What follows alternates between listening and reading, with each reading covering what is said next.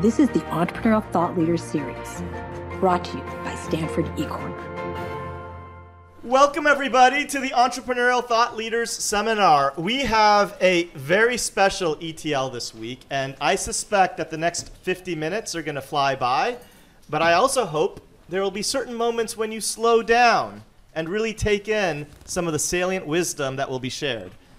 That modulation of time, slowing things down and speeding things up by adding or reducing friction, is at the heart of what we're going to be talking about today. And we are commemorating not just two amazing speakers, but also the launch of a book that captures these takeaways, which is called The Friction Project. And you can get that book on the QR code that you see to my left. And then also, if you're listening to this via the podcast, if you go to bobsutton.net, you'll also find ample information for that. This topic on friction is so wide in its scope, and it's also also the, the two speakers that we have, the, the, the adoration for them is so deep that we are trying something new this week at ETL that we've never done before. We're going to have two fireside chat leaders um, with Bob and Huggy. So Emily Ma and myself are going to be the fireside chat leaders, and today we have two very beloved guests, Bob Sutton and Huggy Rao. Bob is, I think, the most popular guest we have ever had on ETL. I think Bob, I think this is Bob's seventh time. Is it seventh, sixth? I can't sixth remember. or seventh time on ETL, and I think by far he is the most frequented speaker that we have invited back to ETL, and I hope you'll all see why in a second. But for those who, how many people have heard of Bob or taken one of Bob's classes? All right. Um, so Bob is an organizational psychologist and, psychologist and professor of management science and engineering in the engineering school here at Stanford. He's given keynote speeches to more than 200 groups in 20 countries and served on numerous scholarly editorial bo- boards. Bob's work has been featured in the New York Times, Business Week, The Atlantic, more publications than I can mention here, um, including and the Washington Post. He's a frequent guest on various television and radio programs and has written eight books, including Scaling Up Excellence, The No Asshole Rule, Good Boss, Bad Boss, two edited volumes, um, and also the upcoming Friction Project, which, along with Scaling Up Excellence, he has co-authored with Huggy Rao. Huggy Rao. And Huggy is the Atholl McBean Professor of Organizational Behavior at the Stanford Graduate School of Business and a Fellow of the Center for Advanced Study in Behavioral Science, the Sociological Research Association, and the Academy of Management. He's written for He's written for Harvard Business Review, Business Week, and the Wall Street Journal, and is the author of Market Rebels and the co-author with Bob of both Scaling Up Excellence and now to be launched on January 30th, the Friction Project. So please welcome Huggy and Bob to ETL. Everybody. All right. Thank you. Thank you so very much. So, gang, we're going to kick this off. You are part of the Entrepreneurial Thought Leader Seminar, and even though you are academics, you're also founders and creators of your own venture, which is this book, amongst other books. And we love to start off ETL oftentimes with understanding the origin stories. So, I'd love to kick it off with you sharing your origin story of this venture, of the Friction Project. Um, you know, I, I love the fact, Ravi, you described the book as a venture. I would modify it just a little bit. It was more of an adventure for me. I mean, truly. We, we, it, it was something we sort of got into uh, without, frankly, a lot of forethought in that sense, because we'd written a book called Scaling Up Excellence. You know, how do you take, uh, spread goodness in an organization? How do you take a venture from the startup scale and scale it up so that it becomes big and better as opposed to being dumb? And as we were presenting the material uh, for, from the Scaling Up Excellence book, we discovered that the top echelons of leadership in a company or the senior echelons, they really loved the message. But as we went lower down, people loved the message, but their love for the message came with a perennial lament. And the lament was, it's really hard to do anything or get anything done in my company.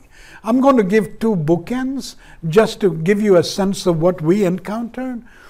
You know, I remember Bob and I asking an executive a seemingly innocent question Where do you work? And the guy looks at us with a glint in his eye and he says, I work in a frustration factory. I just like, you know, man, how does this guy go to work in the first place? And then there's another young woman whom I can never forget. and she was kind of describing uh, how she poured herself at work, doing busy work and largely inconsequential work. And she said, I go home and all I've left are scraps of myself for my family. That was like a blow to the solar plexus, I'd say. And that's how we said, hey, we really need to understand friction land in organizations. So I would add to that. I think there's there's also some personal elements. This I'll get to in a second. But uh, our book, our 2014 book, was on scaling up excellence, and then we hang out with folks like Chris Yeh of Blitzscaling fame, and uh, venture capitalists like Ravi here. Their dream is scale, baby, scale. Uh, let's let's make a unicorn and there are various organizations since like I've been in the Stanford Engineering School for 40 years. I've seen a lot of startups come and go. And there's, and I, I won't mention Google, but, but let's take Facebook, which actually I worked with them when they had between 200 and 400 people. I didn't, I wasn't of much help to, uh, to, um, to, to, them, but I had a lot of fun. And um, now they're like kind of a big dumb company in a lot of ways. And so what happens in the process, since we're interested in scaling, is that as organizations get large and complex, it's very hard for them to create places where it's still easy to get things done. And yes, we, are not we're not like this is really important because there's some people who say kill the bureaucracy. The bureaucracy must must die. That's not us. Our perspective. There's a great book uh, called Hack Your Bureaucracy. I think that's all our perspective. That as organizations get larger more complex and older, they do need more process, they do need more specialization, they really do need, they need hierarchy, but some are better than others. So, so that's sort of the personal part is that leading at scale was something that a lot of organizations, in my case, you did more stuff with Salesforce and I did more stuff with Microsoft. Those are example of organizations where leading at scale is important, leading something big. And then let's get personal since we're at Stanford University since I have been here 40 years, things are so much harder to get done here than when I got here. It's just absolutely unbelievable. And one of the things that makes it harder, and I think many of you have probably seen the numbers, at Stanford we have, it depends how you calculate, about the same number of administrators as we do of students. It depends how you count. And of course, administrators have to justify their existence. So what they do is they create things for us, the students and faculty to do and for one another to do to justify their existence. And to just give you like kind of a little number, uh, when I first got to the School of Engineering, which now has about 20% more tenured track faculty than it did in 1983, um, there was only one person in the whole school named Ken Down who was a finance person or a money person. Now, every, to survive the bureaucracy, everybody needs multiple money, finance people just to fight back, just to get stuff done. And so they create work for one another and for us. And, and, and, and, and I think, I'm not saying that there's too many of them, I'm saying it's a symptom. So so that's both personal and, and by the way, our book, the first paragraph, exactly. starts with a 1,266 word email with a 7,500 word attachment um, inviting all uh, fa- 2,000 faculty to spend a day brainstorming about the new Doerr School, which I don't think was a good use of our time. So we start out. Saturday, and I, what, On a Saturday, yes. Saturday. And being the shy person I am, I sent it to um, Persis Drell, our then provost, and said, Really, is this a good use of our time? So, uh, so I did complain. But, but he, he couldn't resist editing that 1200 word email. Yeah, I did. And he quickly reduced it to 400 words. And how long, Bob? A couple of minutes? A couple of minutes, yeah. But, but I, and I'm not, and ChatGPT could do it in probably 10 seconds. So anyway, but so, so that's the bad news. I think I mean, we can talk about good news too. It's not all pessimistic. It's actually a pretty optimistic book, but we started out grumpy. I think that's where I'd say.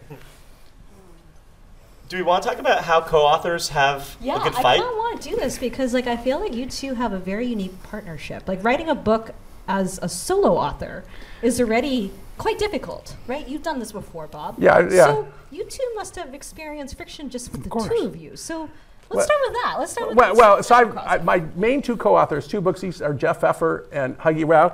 Jeff, all we did was scream at each other, honestly.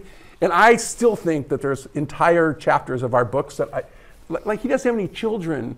And, and he writes a chapter about work family stuff. He doesn't know what the hell he's talking about, and I couldn't get him to take it out. Um, but Huggy, it's kind of the opposite. I always was trying to get you to argue with me, and I'd get mad at you because you wouldn't argue with me enough. Well, actually, the thing with Bob and I is, Bob usually is very improvisational. Uh, you know, um, likes to do many, many things. And I discovered the secret to collaborating with Bob is I had to get to that corner quicker than he did.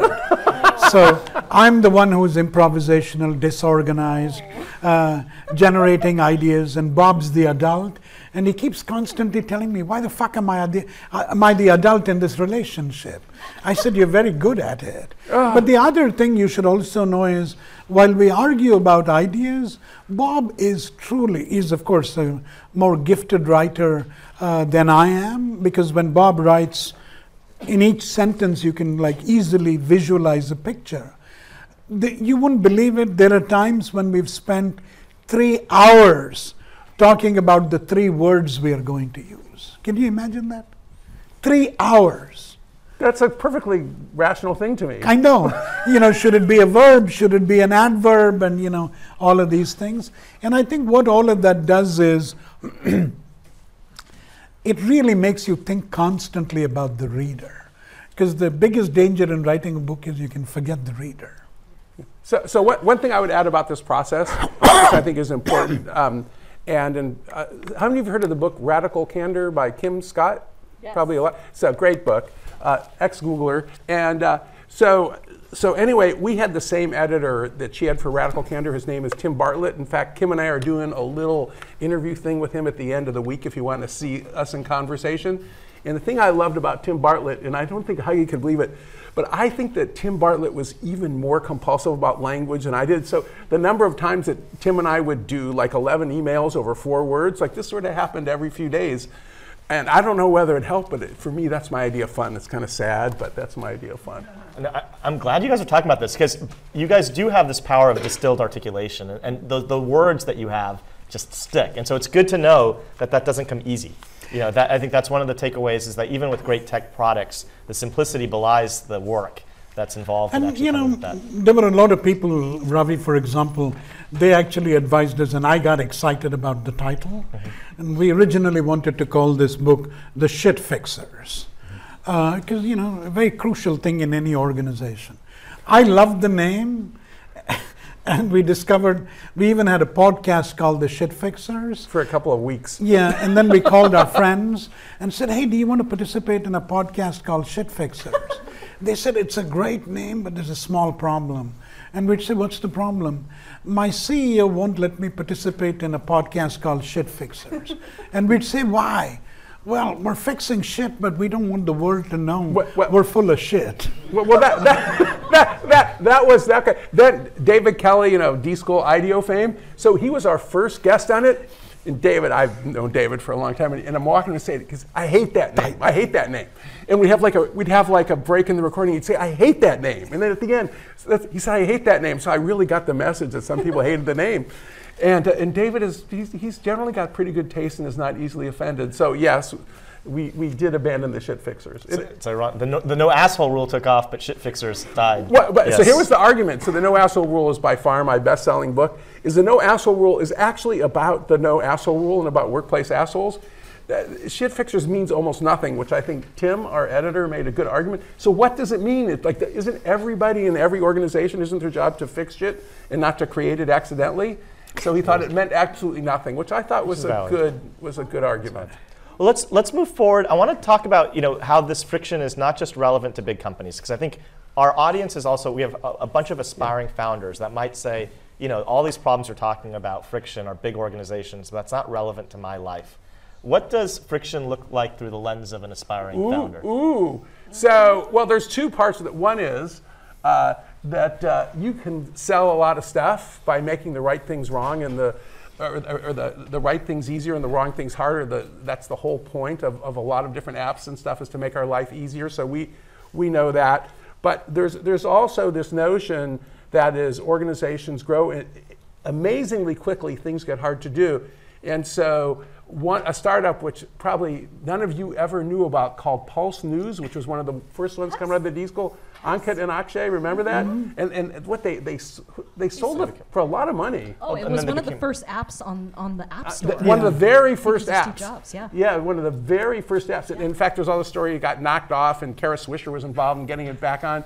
So these two guys, Ankit and Akshay, they start this company, and we interviewed them. I remember in their office at, at, uh, downtown Palo Alto, and I remember um, uh, Ankit said, when we moved from three people to 12 people, and we're all in one room, we were having all sorts of coordination problems and, and we were dropping balls and having confusion. So they broke just these this, this 12 people into four different groups.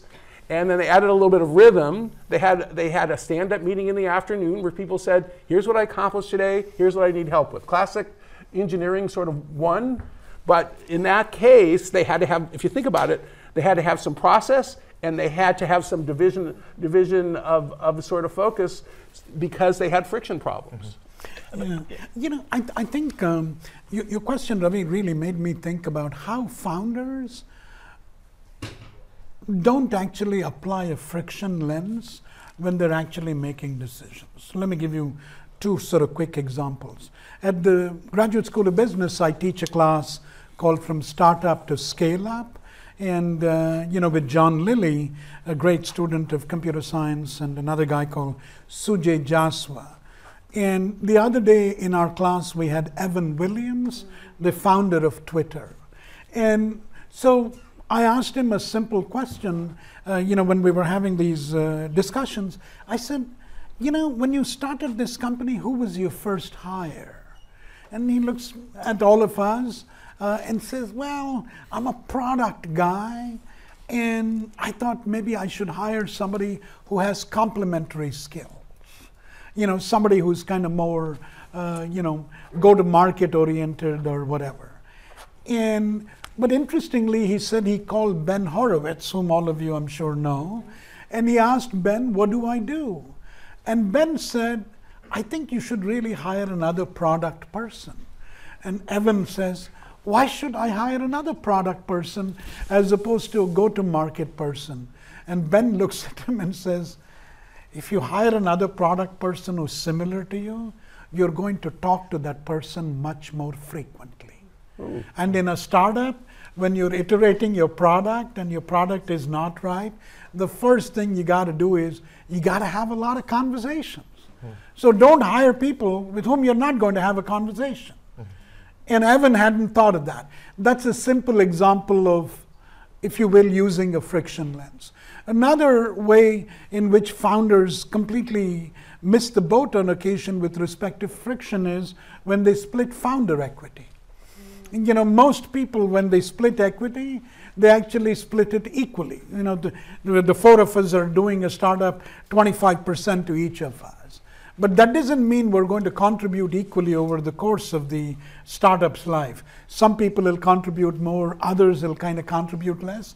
And it turns out that if you actually, A, agree to equal startups, VCs may think you're a good team, but strong founders, if you ask them a year later, hey, what do you think about the founder equity? They say, man, that was really unfair. I worked most of the time, and these guys are collecting things for no reason. So, even a thing like founder equity, you want to actually kind of make sure you take a friction lens, and our recommendation would be don't allocate the founder equity all amongst the founders at T0. Allocate some, keep some in reserve so that you give it to different people. If Bob raises more money than any of us, he ought to get like more of the equity. Ravi gets more customers or she helps with product, they should get more equity than me. And so you have that kind of flexibility and you have room for what's called dynamic contracting. D- Does the research, th- that's, I think, a really salient point that goes against conventional wisdom. So Yes. I just want to make sure that we, that I, I I really capture the right takeaway. Does the research bear that out, that teams that have um, discretionary founder equity are outperform those that just treat everything? They have lesser post-decision regret. They have less need to buy out people. And how large is, is there? Is there any sense of like like of the equity, how much you should allocate? So for? you know, this is where I think uh, part of what you want to do is Yeah. you don't want to go all in at T zero. You Okay. want to keep a little bit of a reserve. The other thing is, since you're talking about the research, Ravi, uh, first, if you actually have equal equity splits, it means you're actually very averse to having a conversation about contribution and who is going to do more. You're engaging in avoidance behavior. And what the data show is the more when you have equal equity splits, you actually have lower pre-money valuations. Mm. I should point out the venture capitalists with whom I teach the course, they disagree vehemently with me. They say, What's all this bullshit? When people actually agree to equal equity splits, they're a good team. And I said, like, but that's a superstition you have. You call that 20 years of experience, I call that superstition. Fascinating. Go for it. So, so the one of the, the we've been talking about bad friction, but I want to talk about good friction. And the comparison I'm loving to make these days is, of course, we all know the dropout Elizabeth Holmes, who was briefly on, on campus here, and. Uh, and uh, you also probably all know that uh, that she tried tried to push through, you know, that machine, that blood testing machine, which didn't work. It's called the Edison. It did not get FDA approval, and there was sort of a. if- you read, uh, you know, the Bad Blood, uh, John Carreyrou's book about it, there's sort of a moment where she tried to get it on U.S. Army helicopters to blood tests, and she had uh, Mad Dog Mattis, a four-star general, pushing on her behalf, and some sort of lowly uh, bureaucrat pushed back against her. And, uh, and one of the reasons was she didn't have FDA approval. And I, and I like comparing Elizabeth Holmes to two more recent graduates, um, Greta Meyer and um, Amanda Calabrese, if I'm pronouncing her name right. They started a company called Sequel. They went through, by the way, just about every entrepreneurship class that we have at Stanford. Uh, Sequel is reinventing the modern tampon. Both of them graduated. They got um, $5 million worth of venture capital and just got FDA approval in August. So to me, uh, th- there's bad friction and there's good friction. Um, I don't use a tampon, you probably guessed that. But if I was sticking one of those things in my body, I would want FDA approval. So, uh, so, so that's a case where uh, I think that friction was a good thing. And I think it's also cool they both graduated, by the way. I, I have a follow up question that doesn't have anything to do with tampons, but going back to Mad Dog Mattis, um, I have met Mad Dog Mattis, and I'm actually curious for the individual that you wrote about, actually, no spoilers, go read the book, um, who did push back yes. successfully. How does one have the backbone to do that? What, what kind of encouragement do you have for an individual? well th- like so that? this guy was sort of a lowly Defense Department. He's like a lieutenant colonel, and when he retired, they gave him all sorts of awards for fighting back to Mad Dog Mattis. And if we want to talk about fighting back, this is the problem of psychological safety. So either you need to be in a place that's safe, you need to have an exit option. I always say this to my students: I've got an asshole boss. I want to quit immediately, and I say, "How big is your mortgage? What?" Who do you have to support and so forth. So a lot of it depends on the option. And, and then there's some people who are simply so brave that they're kind of suicidal and bless you but uh, i don't want to you know be the child who depends on your rent for example Hang on. One thing that you started with that's quite interesting is incentives, right? So the fact that this person, when he retired, was awarded all these things by his co by his colleagues by his col- okay by his colleagues, but the incentives have to be right for this kind Well- of well- friction well, fixing. well, to Mattis's credit, Mattis sort of made the guy fly down to him and talk with him, and Mattis sort of argued with him for an hour and raised his hands and said, "You're right." So Mattis didn't just bulldoze him. This guy had the backbone to argue with Mattis, and then and Mattis said, "You're right." So so in that case, everybody kind of did the right thing. I want to double click on some of the things you're bringing up are going against either the superstitions or the religious foundations of Silicon Valley. so I, I want to ask just one more follow up, and then I'll, I'll turn over to Emily on further questions too. But on this idea, generally, you know the, the, the feeling is mm. That growth and speed are unlimited goods, a- and and venture capitalists and others, the whole notion, the definition of a startup versus a small company is speed. It's it's growing at a certain exponential curve. So what I want to understand is what what are the research takeaways on speed versus long-term success? Because it sounds like you don't want to go so fast to become a Theranos where you're breaking things, um, but you also don't want to go so slow that you don't take off. So, What- so- is there so- an optimal So the, the analogy we use, and, and at six o'clock this after tonight, there, we have a Wall Street Journal article coming out about when to go slow. Literally six o'clock, it's dropping. So, uh, so the analogy we use there, and we like to use, is it's it, the people who win Formula One or NASCAR races do not keep pedal to the metal the entire time, otherwise they would crash, die, and run out of fuel. Um, all that sort of stuff. They break, they do pit stops, and sometimes it's they get in crashes and have to stop. So, so I think it's sort of the same with with a startup. And there are times, and just to be a little bit academic, Huggy's more of an academic than I am now. The research, Danny Kahneman won the Nobel Prize in economics. When you're in a cognitive minefield and things are all screwed up and you mm-hmm. don't- don't know what's going on, the best thing to do is to stop and figure out what's going on.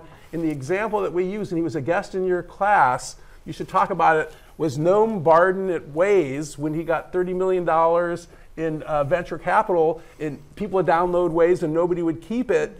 Uh, what he did was he did a six week moratorium on product development and a much longer moratorium on, on hiring on the theory that, uh, that he needed to fix things. So Huggy, maybe you want to add a little bit to Yeah, this. and that's actually a great example. Um, so, uh, uh, you know, Waze got acquired, as you many of you recall, uh, by Google. What was interesting was at that time, Noam and his other co-founders, when they got 30 million, they were under immense pressure from the founders to hire more people. You're the venture capitalists, I thought. Yeah, they were pushing, you know, you got all this money, you got to hire, you got to get to the market, yada, yada, yada. And interestingly, what Noam did was Noam and his co founders had a meeting, and then they called all their engineers in Israel and they announced a moratorium on hiring.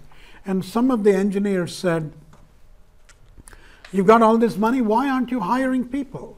And Noam said, Look, when we hire people, we like to hire smart people. Smart people usually overflow with ideas, and when they join Waze, we're in this like very narrow space where we're trying to get our product to work right. All these new talented people are going to come and give lots of ideas. If I hire 400 people, I've got to say no 400 times. And I really don't think we need to mm. do that. The other interesting thing that he said was we're hiring smart people. Smart people also, in Noam's reasoning, tend to be overconfident. They think they can do the job like on day one, but we know it takes two weeks for them to even get up to speed. And so he asked all of his employees if it takes two weeks or three weeks, and that's actually a median estimate, if you will, uh, for them to get ready, he looked at me and he said, Who am I going to spend most of my time on? all the non performing new people or the high performers who currently exist. He said, I don't want to allocate my time dealing with a bunch of non performers for like two, three weeks.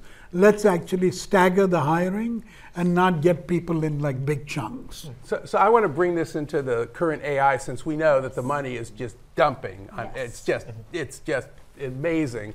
So I, I have a friend, I will not name her. Uh, she has been uh, CHRO of so many Silicon Valley companies, it's crazy. And she actually is taking a break from her last one because her CEO, of course, wanted her to hire and hire and hire and hire at the start of the pandemic, which she did, which is a lot of work. And then they decided a few months ago they had 30% too many employees, profitable company, so she had to lay them all off, 30, the 30%.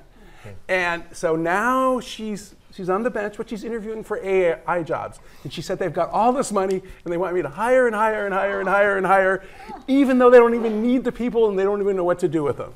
So I think that's an argument against just uh, Unfettered- hi- hi- unfettered, yes. hiring people as a substitute Yeah. for thinking. I would call that. I, yeah, I understand that. Can yes. I just uh, extend a couple, one remark uh, very quickly on speed? What our research shows is speed is one side of the coin, Ravi. The other side of the coin is time poverty. So, more. yeah, because when you have time poverty, the moment you perceive time is limited, it's really interesting the kinds of outcomes that ensue. We asked uh, one of the graduate students, PhD students at uh, GSB, hey, take a look at all the Bay Area startups, scrape all their public filings, uh, mission statement, visions, anything they've communicated to the public, use a large language model, and actually calculate the linguistic emphasis on speed. So she came up with a number. And she said, okay, what do I do with this? I said, now you got this number. Uh, estimate a regression equation where your left hand side dependent variable is what's your time to become a unicorn, receive a $1 billion valuation. So she does the analyses rigorously and says, Well, the more you emphasize speed, the quicker you become a unicorn. She says, Speed works. I said, Wait a minute, wait a minute. I said, Why don't you actually do another analysis? And she said, What is that? I said, Show me the relationship between the time taken to receive a unicorn valuation and the probability of lawsuits two years down the line. What do you think happened? The faster you become a unicorn, the more likely you are to run into legal trouble because people greenlight bad behavior. I got to do this quick. I got to get it done tomorrow. And you cut corners. And in an experiment where you give a $10 payment for them to participate in an experiment, it's amazing to the group where you give them time pressure. It's incredible how much they lie about themselves. Hmm. So speed actually triggers self-enhancement effects. You want to look good to the rest of the world, and that's why you do bad shit. And was there an optimal category of people that had true long-term success? So, was there in terms of the sentiment around speed? So it's kind of, like a I mean, mathematically. Yeah. What's the what's the optimal? yeah, mathematically we could tell you what the thing is, but the problem is, it's not how much the time is, but what it feels like Yeah. to people within Yeah, the yeah. company. That's the problem. Okay, that's the key thing. Yeah. Emily, do you, we have like a couple minutes before I want to turn over to the students for questions. I, I know you're looking at things from the lens of, of Very big company. very Yeah. big companies. Very I don't big know if- company yes. now. Very big company. Maybe I'll ask one very slightly, well, spicy question, which is actually very common to Silicon Valley. So many of these companies, Facebook, Google, Mm-hmm. Amazon, Netflix, started with like, you know, is it, um, what is it? Break all the rules Right. and move quickly, right? Um, and now they've become these giant companies, public companies with lots of different pieces and and they're trying to go through this cultural shift because they have this like DNA of move fast and break things. Right. So, like for the two of you, have you seen companies that have like successfully transitioned and like modified their Well- DNA to Well, succeed? well, there, I think there's, well, first of all, th- there are large, complex organizations that um, are less bad. I, I, they all have their problems. Uh, Amazon, Walmart, uh, boy, Satya has done a great job at Microsoft. Um, and I don't know what the magic cures are, but there's two things when we, when we think about it. It, it. Some of it is, is to have just the discipline of subtraction, of making things as simple as possible. The Amazon and Walmart culture, they're all over the place about, about simplicity, and, they, and it's, it's in, in their founding DNA.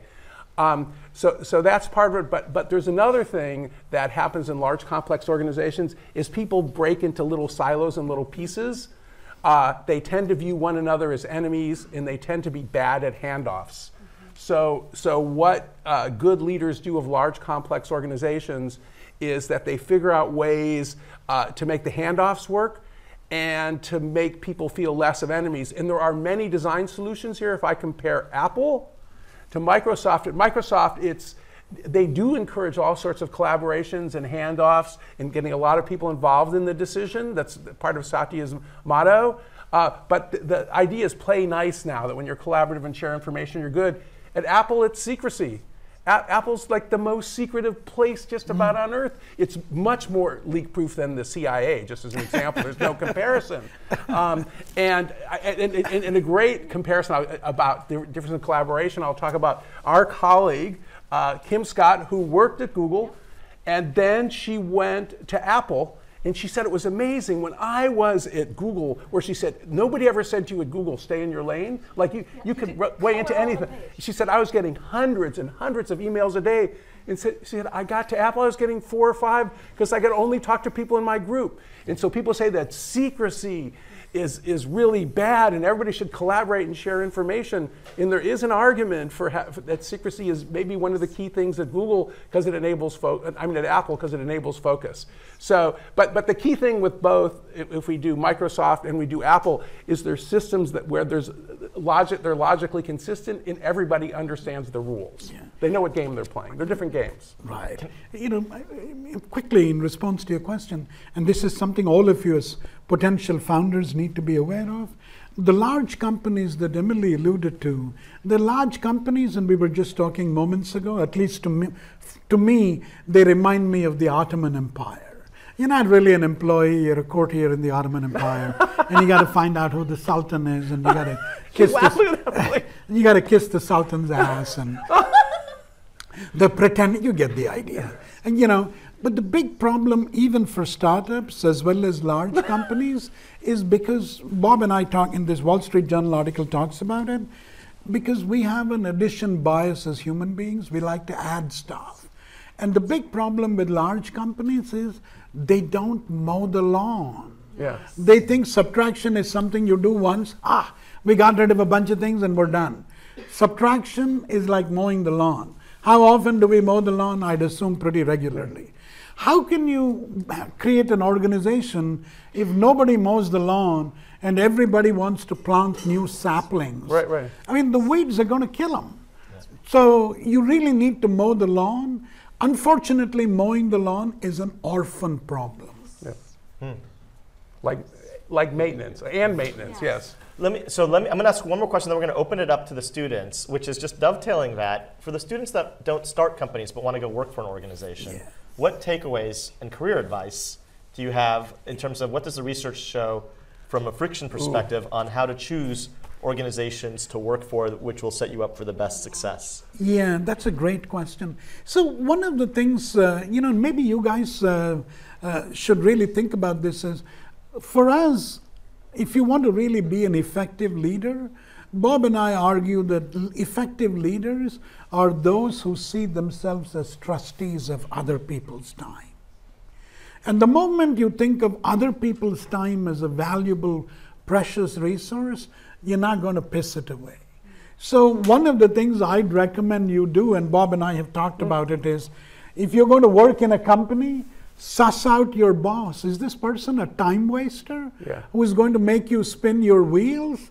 Or is this person somebody who respects your time and makes sure you're not doing do overs constantly? Because it's the do over that kind of frustrates you. And we never think of that as a diagnostic test. Uh, so that's so you know I had just thought of this, but uh, another diagnostic test is uh, is whether or not um, your employer treats um, customers Yes. And whether they actually are trustees of customers' time. And a good example, since Netflix has bounced back yet again, and, and this is in the book, one of my advisees, actually, the only advisee I've ever had who probably had 150 subordinates, this guy named Eric Colson, who, who was, he was at Netflix in, in doing algorithms and stuff, and he described how back 2012-ish or so, that, that he and other people, i- i- i- including Patty McCord, who was then basically head of HR, they were embarrassed because it was so difficult to end a Netflix subscription. It was earlier than that, it was 2009 or 2010.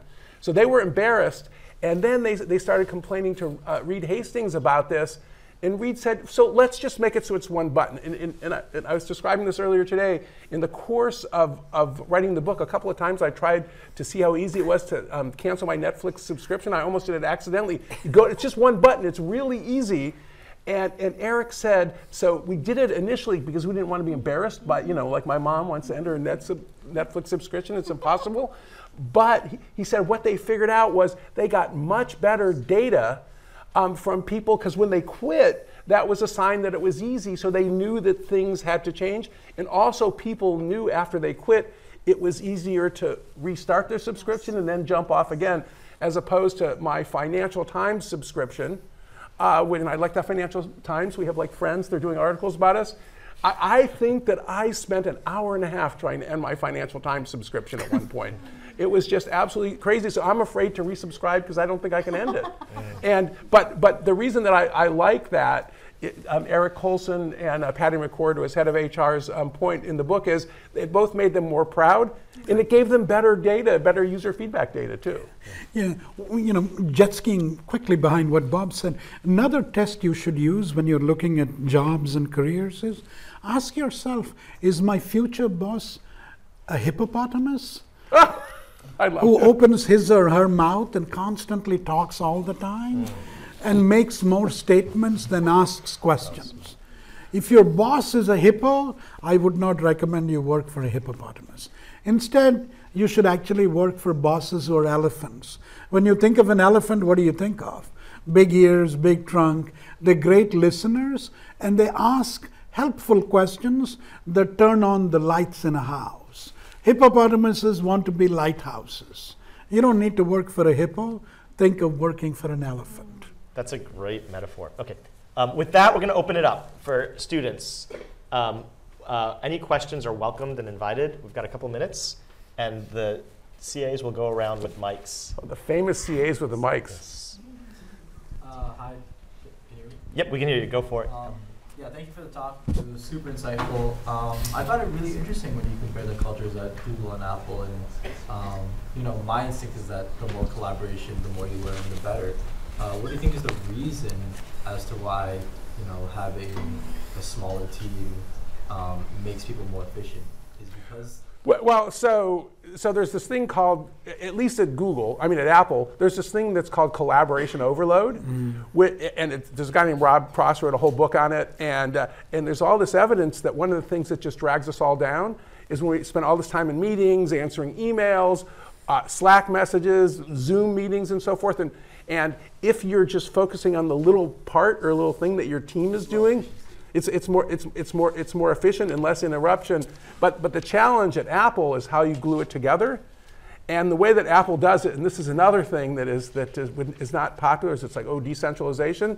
Apple does it with centralization. And in fact, uh, there's somebody we won't name, but I remember this is about 10 years ago. There was a guy, well, I better not say who he was, but he was in the top eight at um, Apple. And he, had he, was, he said, so the next iPhone, he said, I think the only person, he said, only two people know all the parts of it Jony Ive and Tim Cook. And he said, I don't think anybody else knows all the parts. I don't know if that's good, but uh, it's working so far. Next question. TAs, we can, and if you guys have a question, just um, raise your hands, and even while the question's being asked, and we can put you on deck. I love the back and the front. Okay. Yes, so I heard um, You asked this one. an example of like move fast and break things, kind of like Facebook said. Um, in the early stages, like uh, one of the main advantages I know as a startup, it's you're you're more nimble than let's say like a bigger corporation.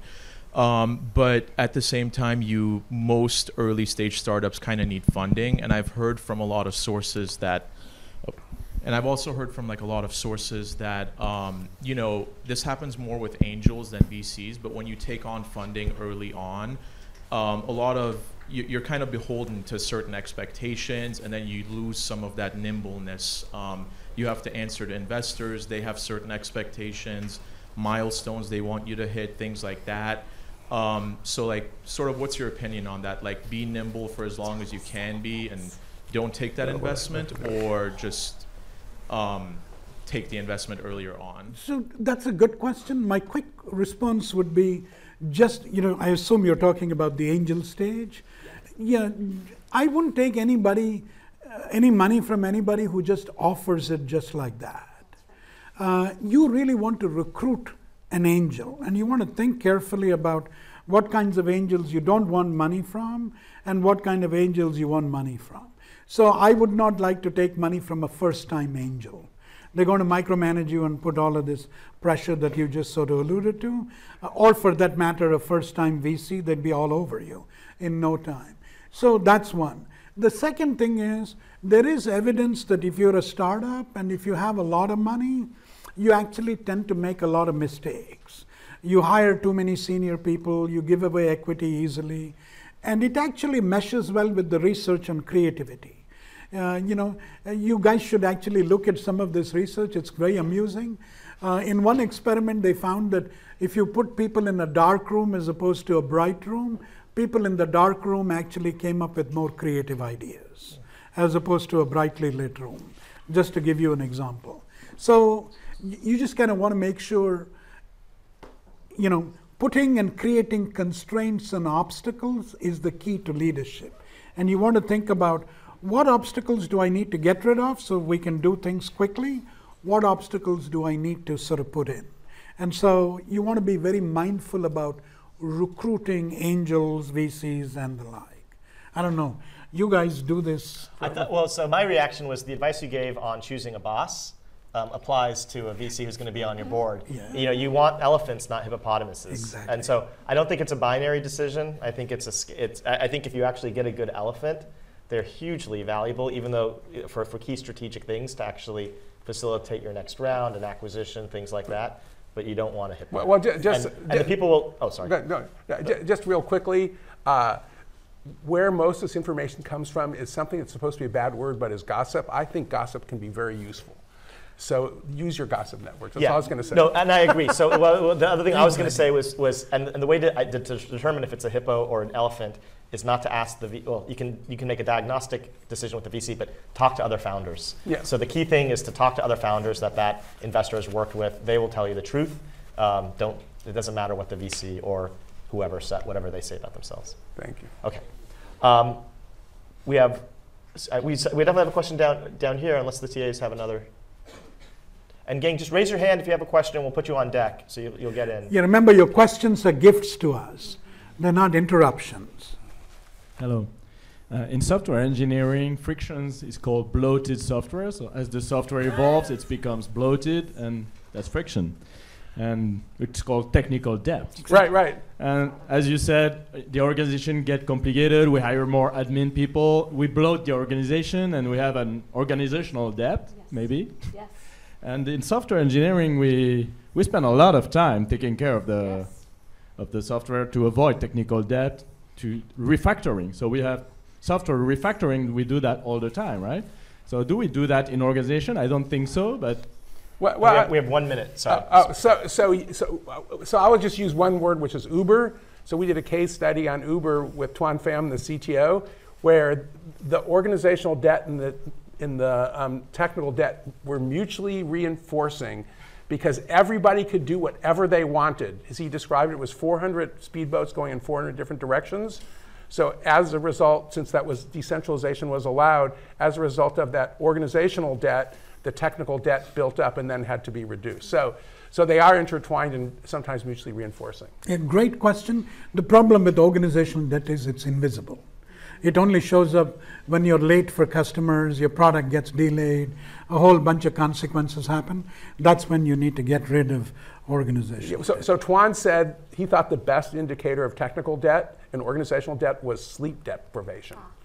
So he said, when you're having to stay all night to keep the, the site up, you know you've got technical That's and it, organizational yeah. debt. That was his assessment. What a great line. and, and, and on that, I have to draw this week's ETL to a close. So please join me in giving love. Thank you. Thank you very much. Bob and Huggy. Thank you. Thank you. Check out their book, The Friction Project, Yes. or go to bobsutton.net to get more details.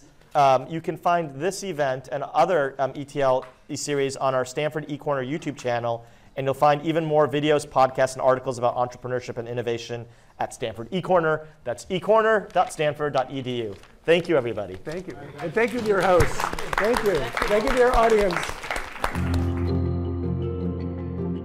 The Entrepreneurial Thought Leader Series is a Stanford eCorner original production. To learn more, please visit us at ecorner.stanford.edu.